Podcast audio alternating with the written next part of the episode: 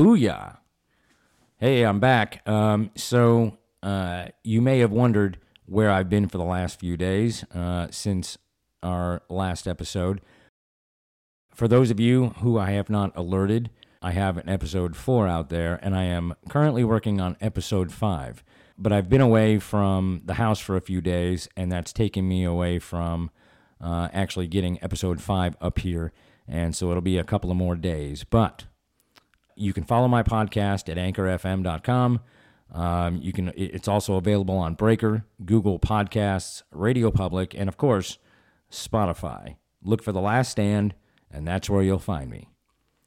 So, remember when I said that a fight's coming? You'll remember in episode three that a fight is coming. Well, it's here. The fight's here, folks. And the fight is literally the people versus the federal government, Joe Biden, and his administration. In his latest proclamation from the podium, he's even threatened to run over Republican governors with this tyrannical regime that he seeks to put into an executive order. Thankfully, we have our Constitution as the weapon of choice, and we have our elected representatives who are wielding that weapon. As I said, uh, with regard to national martial law, the day that that happens, then we're on the precipice of having lost the Constitution, and we're nowhere near that. We're still not on that ledge. But last night we took one step closer to that possibility. Today, the Constitution still exists, and we still have our elected representatives who are willing to challenge the tyrannical edicts of Joe Biden and the unelected bureaucracies the federal government uses as a dictatorial sledgehammer to subjugate a free people.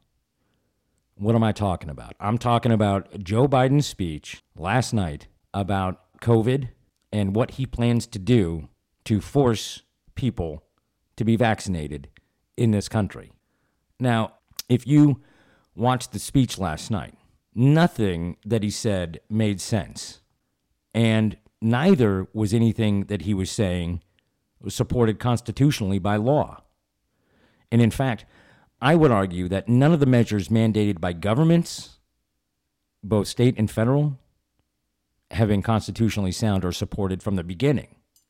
Joe Biden says if you're vaccinated, you're safe. You can't get sick, and if you do, you won't be sick as long and you won't die. But in the same speech, he said that he must protect the vaccinated from the unvaccinated. And the unvaccinated is the cause of sickness from COVID 19 because they refuse to get vaccinated and mask up. That, that doesn't make any sense.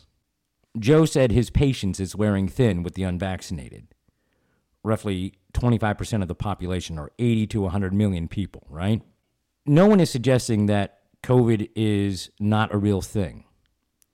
But if COVID is the killer that they say it is, the only people who are at risk from COVID are the 25% of the population who choose not to be vaccinated for valid reasons. He said that the vaccines are super safe and effective. Never mind the fact that roughly 7,000 people in the U.S. have died due to the vaccine.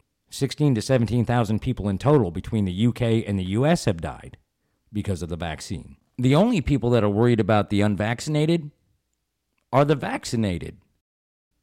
So why force the unvaccinated to get vaccinated when they're the only ones at risk? Unless he's saying that the vaccinations are ineffective. Because, you know, as you all know, even vaccinated people can still get COVID, carry higher viral loads, and spread the contagion. But no, that can't be it, right? The vaccinations are super safe, and they're necessary to fighting and turning the corner on COVID, right? He makes zero mention of natural immunity, which is scientifically proven to be more robust than the vaccination therapies. But it doesn't matter.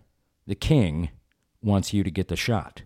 And because he can't have this legislated into law, because he knows it's unconstitutional, he writes an executive order and uses a federal agency, OSHA, to create a rule out of thin air that will require businesses to force the vaccine upon its employees, or, or they must get tested every week, or these businesses must fire their employees. I mean, he's requiring federal workers to get the shot or be fired. He's requiring that we be able to prove this that we're vaccinated by way of papers to participate in society or to exercise our God given right.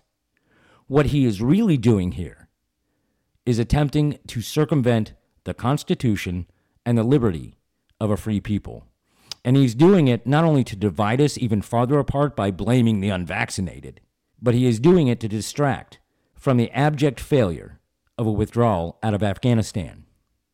But make no mistake, he is doing it ultimately because the left seeks to segregate and to subjugate. Now, I will remind you of Milligan ex parte, okay, of 1866. Mr. David Dudley Field asked questions on behalf of the petitioner in that case that was primarily regarding martial law and the president's powers. But those same questions I would apply to the issue of COVID and of a president who thinks himself a king. And I quote But our wise forefathers knew that tranquility was not always anticipated in a republic. The spirit of a free people often is turbulent. They expected that strife would rise between the classes and sections, and even a civil war might come.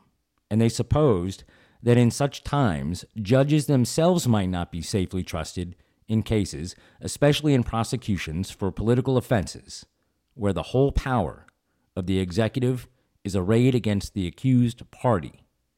All history proves that public officers of any government, when they are engaged in a severe struggle to retain their places of power, become bitter and ferocious and hate those who oppose them, even in the most legitimate ways. And they do so with a rancor which they never exhibit towards actual criminals. This kind of malignity vents itself in prosecutions for political information of spies and delators who make merchandises of their oaths and trade in the blood of their fellow men. I want you to think about that last line, folks. Think about that last line. How can that be applied today? The, uh, he goes on The highest compliment that has ever been paid to the American judicial bench is embodied in this simple fact that if the executive officers of this government have ever desired to take away the life or the liberty of a citizen contrary to law, they have not come into the courts to get it done. Indeed, they have gone outside of the courts and stepped over the Constitution. If the president has this power, where does he derive it? He can exercise no authority whatsoever but that which the Constitution of the country gives him. Our system knows no authority beyond or above the law. We may, therefore, dismiss from our minds every thought of the president's having any prerogative as a representative of the people or as interpreter of the popular will. He is elected by the people to perform those functions and those functions only which the Constitution of this country and the laws made pursuant to the Constitution confer. The Constitution, that instrument, framed with the greatest deliberation after 13 years' experience of war and peace, should be accepted as the authentic and final expression of the public judgment regarding that form and scope of government, and those guarantees of private rights which legal science, political philosophy, and the experience of previous times had taught as the safest and most perfect. All attempts to explain it away or to evade or pervert it should be discountenanced and resisted. What are the powers and attributes of the presidential office? They're written in the second article of the Constitution. Among others, he is to take care that the laws be faithfully executed and he takes this oath I do solemnly swear that I will faithfully execute the office of the President of the United States and will, to the best of my ability, preserve and protect and defend the Constitution of the United States. The executive power mentioned in the Constitution is the executive power of the United States. The President is not clothed with the executive power of the states. He's not clothed with any executive power except as he is specifically directed by some other part of the Constitution or by an act of Congress. He is to take care that the laws be faithfully executed. He is to execute the laws by the means and in the manner which the laws themselves prescribe. The oath of office cannot be considered as a grant of power. Its effect is merely to superadd a religious sanction to what would otherwise be his official duty, and to bind his conscience against any attempt to usurp the power or overthrow the Constitution. Now, much confusion of ideas have been produced by mistaking executive power for kingly power, because in monarchical countries, the kingly office includes the executive. It seems to have been sometimes inferred that, conversely, the executive carries with it the kingly prerogative. Our executive is in no sense a king, even if he's in office for four years. In the coming days, I'll be talking about COVID, the numbers, where we are, and why. And of course, the many lies of Dr. Anthony Fauci, uh, which have been revealed as of late. Seems Rand Paul was right all along. There seems to be a growing chorus from the left that goes something like this Screw your freedoms. This isn't about freedom. Well, I beg to differ. This is absolutely about freedom. This is absolutely about freedom versus tyranny. Don't fall for another one of the left's lies. Freedom versus tyranny. And the tyranny that is to come should we ignore the magnitude of this president's dictatorial action.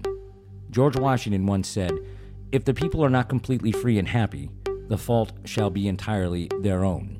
I believe that. Rand Paul said, Do not comply. I agree with that as well. In the next couple of days, I'll be doing some work uh, that's going to take me away from the house, like I said. Uh, so, as soon as I complete that work, I'll be talking about this, the lies of the left, and of course, what it is the president seeks to distract us from as his approval rating continues to tank in every poll and as he takes his frustrations out on the American people. And that is the American lives left in Afghanistan. That's what he seeks to distract us from. And he's willing to do it by executive order. And that right there is what I'm talking about, folks. And it's what I'm going to be talking about in the next episode. So stand by to stand by for episode 5 of The Last Stand.